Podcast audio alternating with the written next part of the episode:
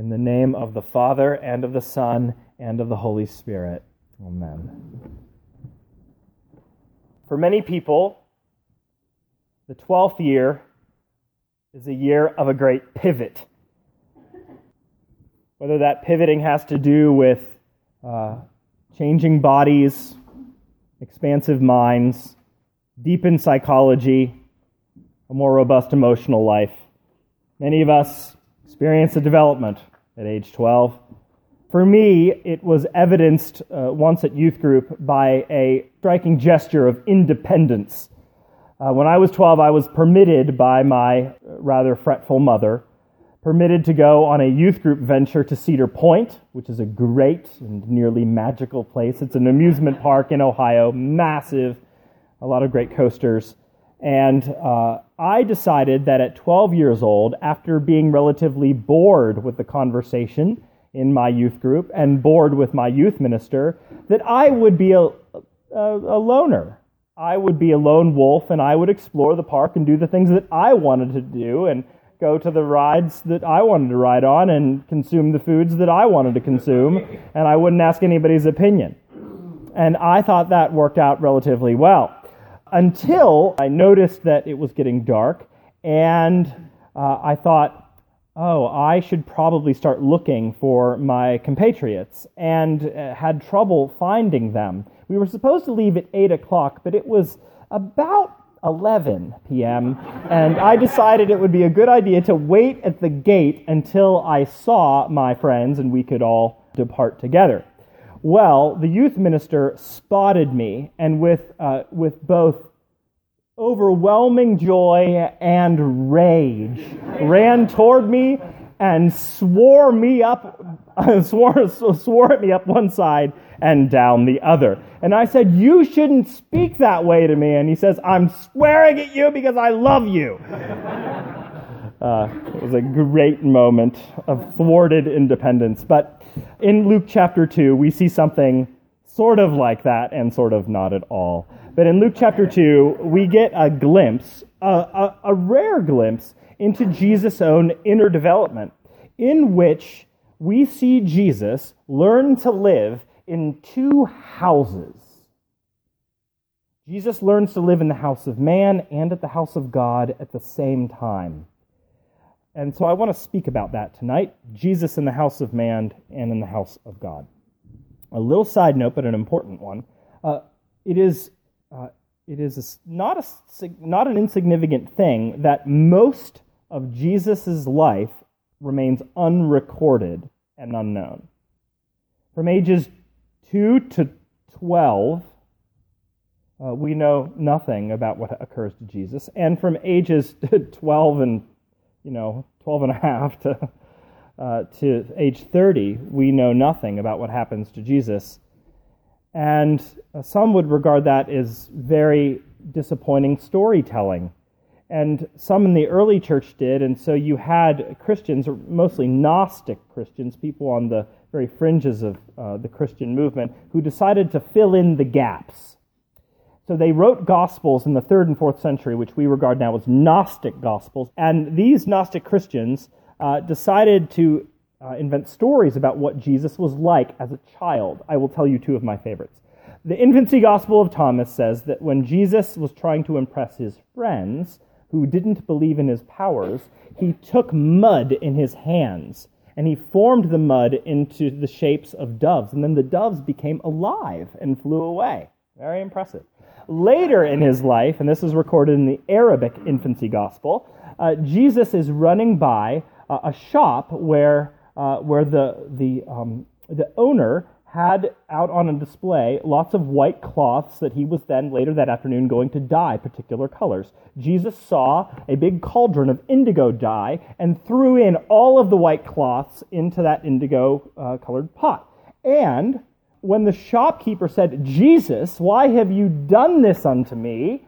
Uh, Jesus said, Do not be much afraid, uh, for I will take the cloths out of the dye in any color that I wish.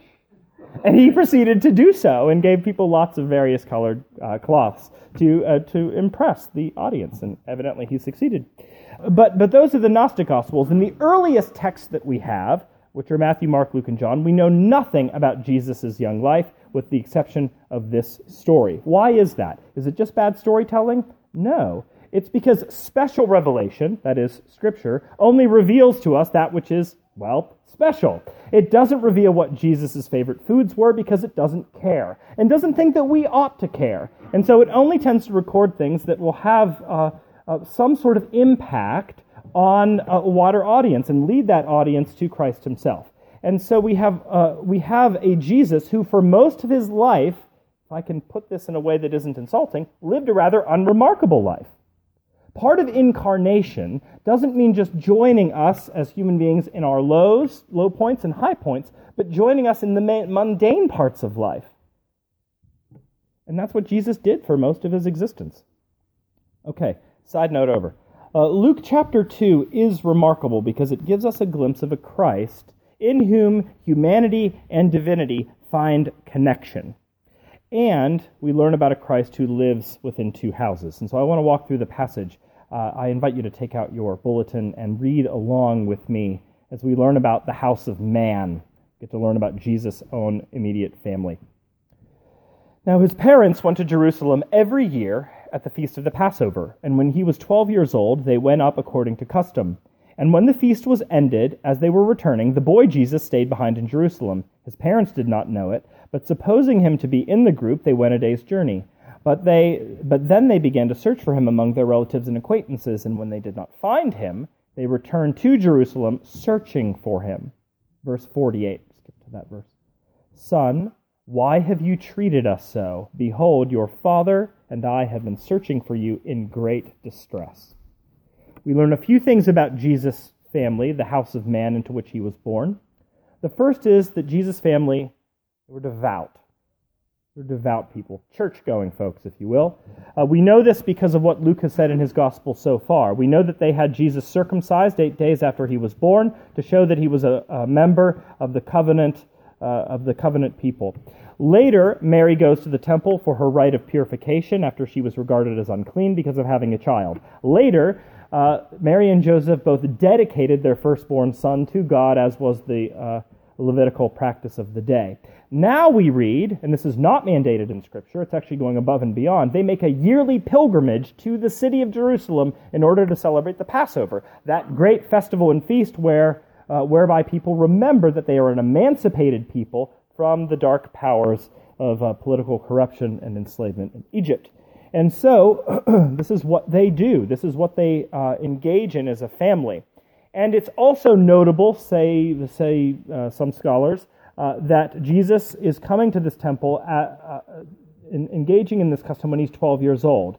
Because at that time, there was in formation a kind of proto bar mitzvah where young men uh, were entering more fully into the practice of, uh, of outward observance related to feasts and festivals. When you became a man, you started practicing more publicly. And so it's a devout family. More than that, it's a well connected family. It's a big family. This is why Jesus could get lost within a family as they were caravanning together to the city. Big family.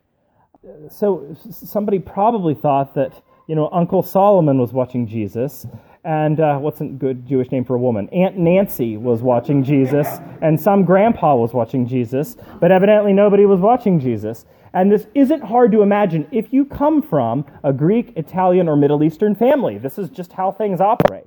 Uh, I entered into this, friends, from my family of sort of quiet, subdued, repressed uh, um, German Scots. I mean, we just get together and don't talk, and there are like three of us in a room, and the television is on, and then we go home and we're relieved, You're totally relieved. Um, Monique's family is very different than that. Uh, when I first met all of her family, uh, about 90 million of them were in one room because her brother came home from, uh, from serving in the military, and they were all wanting to get to get to know me, and of course, more importantly, greet him. I was so exhausted after an hour of these encounters that I asked my new girlfriend, Monique, if I could go away in a bedroom somewhere and take a nap, which I did, and it didn't help. Um, I was just overwhelmed by the experience. This is Jesus' family. It's a well connected family, it's a big family, and so he grows up with a lot of relatives. It's also, if I can put it this way, a normal family. when a kid vanishes, they freak out, they panic, and you would too. Uh, Jesus' family gets very uncomfortable uh, with, uh, with his absence, and even more so than we would because he's the Son of God. I mean, it's one thing to lose a child, but it's another to lose the child of the promise that will redeem humanity, uh, uh, over whom you, you're supposed to be a, you know, a watchman. And all of a sudden, he's gone. And so they, of all people, ought to be frightened and terrified, given that they know who he is. You know that there's that very sweet and lovely and dopey Christmas song, Mary, Did You Know? You know, and the, the, the, the, the author is asking Mary these questions. Did you know, you know, that your son was the son of God? And she, she did, though. Like, she did. That's what virgin birth. And I mean, you know, like she understood who this was. And so she understands the catastrophic loss of this child. And so you see this family, devout, well connected, and normal. They're normal people who panic and so I want to I want to say that this is Jesus' family. This is the house of man into which he was born. It's a family that's imperfect. There are uh, there are uh, pressures and tensions within this family. We see pressure at Jesus' first miracle when uh, when at, a wedding in Cana of Galilee they run out of wine, and what does Jesus' mother do? She steps right in and says, "Don't worry, my son will fix everything." Uh, but but then you have you have more misunderstanding of Jesus by his own family. In Mark chapter three, they're scandalized by some of his teachings, and so they send the family take him away because they believed he was out of his mind. And then, moreover, you see unbelief in Jesus' own family. Uh, James, his own brother, didn't believe in him until after the resurrection. It's a devout, well connected, normal family, and that means tension. We have a very human situation uh, into which Jesus was born. You know, sometimes our image of Jesus is confined to stained glass and statues and icons in our day coffee mugs and bumper stickers and, uh, and, and tchotchke. But sometimes the result of both good and bad iconography is that Jesus becomes more principle than person. And we lose the, the facthood of incarnation of a God who comes to dwell with us in physical form. We approach, as Christians, we approach a God with a pulse. We huddle around a human Messiah who was born into the house of man and had to learn about life in that context. But Jesus also is present in the house of God, quite literally in the temple, as we read in this passage. In verse 46, after three days, they found Jesus in the temple, sitting among the teachers, listening to them and asking them questions. And all who heard him were amazed at his understanding and his answers. And when his parents saw him, they were astonished. And his mother said to him, Son, why have you treated us so? Behold, your father and I have been searching for you in great distress. Now, notice what Jesus is doing. He is not anxious, he's not strained, and he's not looking for anybody. He is sitting in a learning posture and speaking with the proverbial Stephen Jay Goulds and Stephen Hawkings of the day. He's talking to the intellectuals, those who have mastered the craft of religion, and he's both receptive and productive. He's listening to them and asking them questions, and then he's also giving some answers of his own. And they're shocked by what he's saying, they're impressed. For Jesus, his own behavior, including his disappearance for three days, is normal, inoffensive, and predictable. And so when Jesus is confronted by his parents, he's somewhat surprised that they didn't know, couldn't apprehend where he'd be. Jesus is confronted, though, and we hear the first recorded words of Jesus Christ in the New Testament. Why were you looking for me? Did you not know that I must be in my Father's house? And they did not understand the saying that he spoke to them. You see the mutual confusion? He's confused that they don't understand. They're confused that he doesn't understand and that is speaking this way about a father's house, or some translations, of father's labor work. Mutual confusion. Jesus' first words are striking because of what Mary asks him. Mary says, Behold, your father and I have been searching for you in great distress. And he says that I'm in my father's house. Notice the paternity language there. Uh, Jesus um, has a preference for and allegiance to the archetypal heavenly Father over his own family, over his own biology.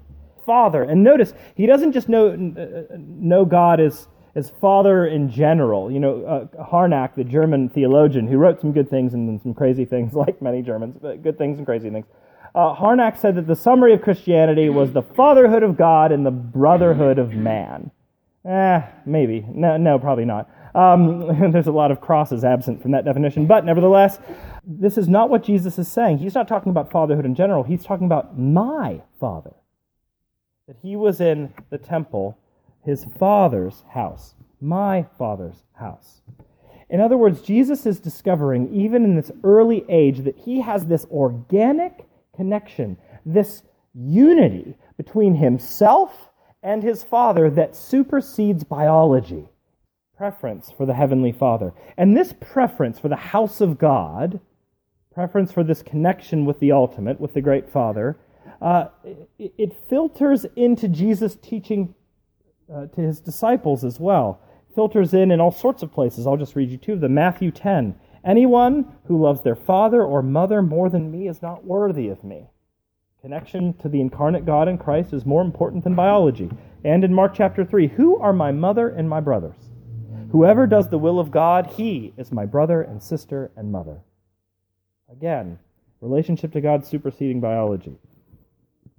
And so we have Jesus learning to grow and function in the house of man, and Jesus learning to grow and function in the house of God and discovering and expressing this deep connection that he has with the archetypal Father.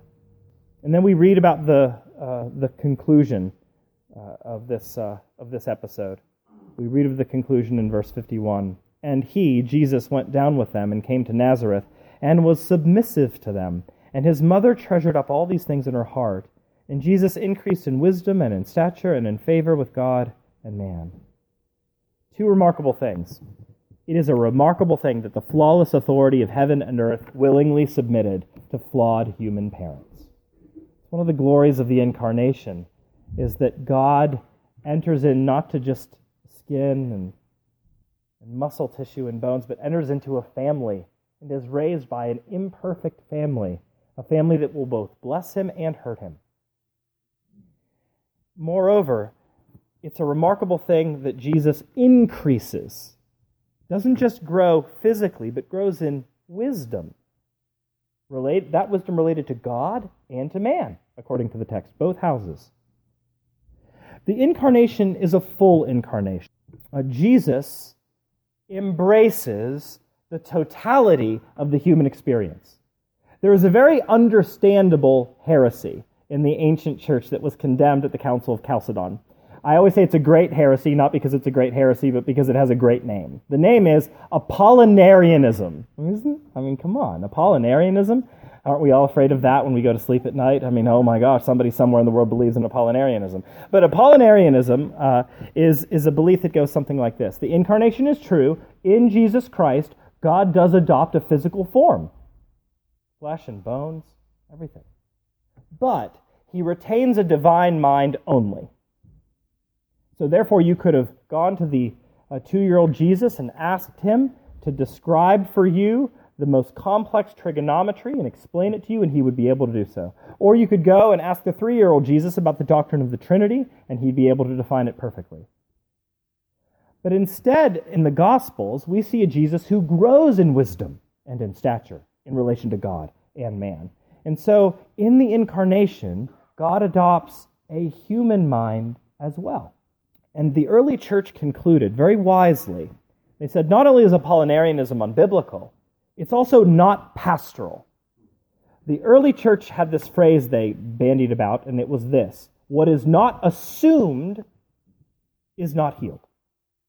What is not assumed or taken up, embraced in the incarnation, can't be healed. Ultimately, what the Lord is doing by taking up flesh and bones and emotion, feeling, senses, and a mind is that he wants to redeem all of you, not just your soul, all of you.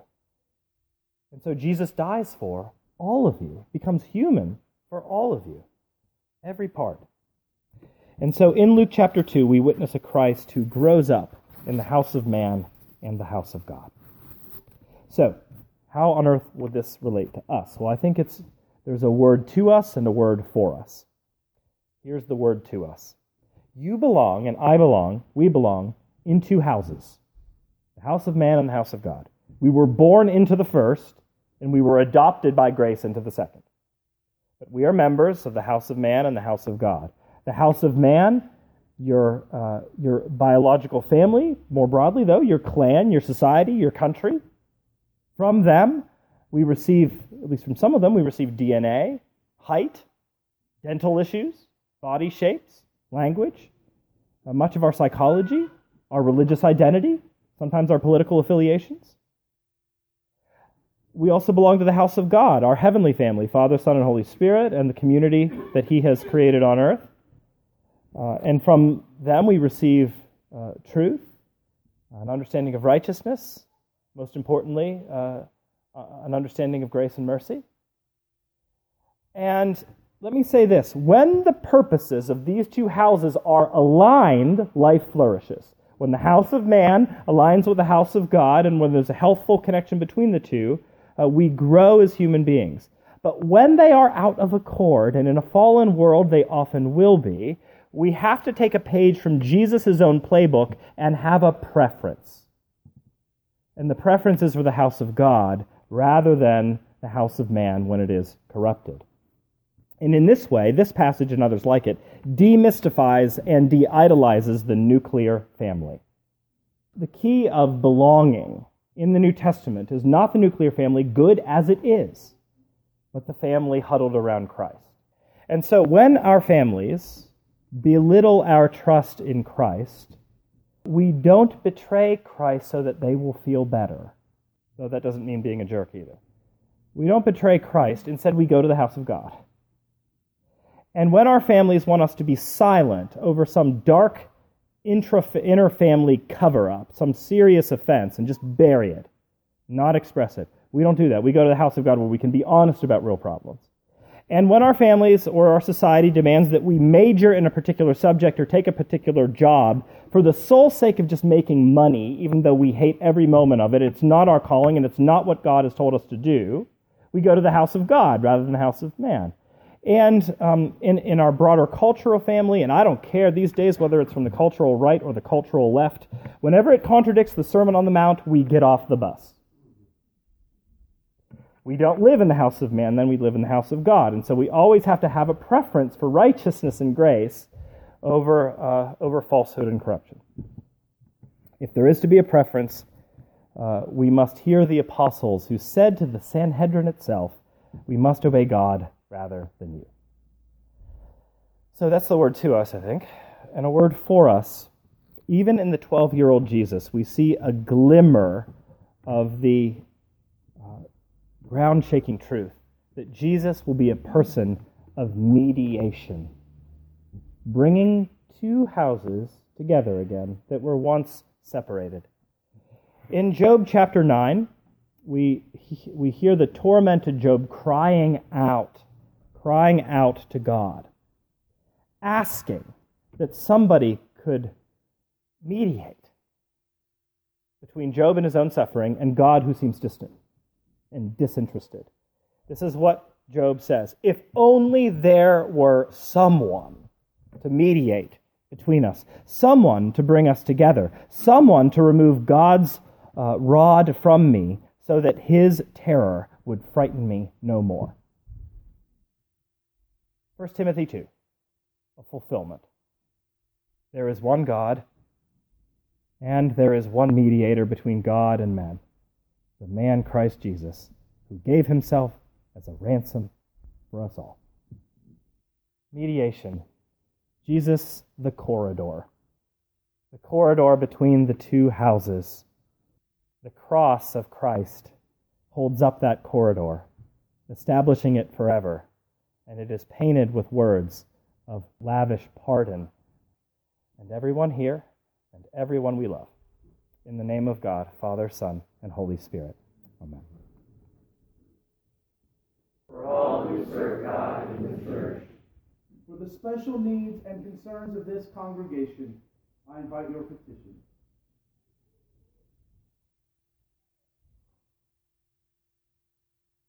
Father, we thank you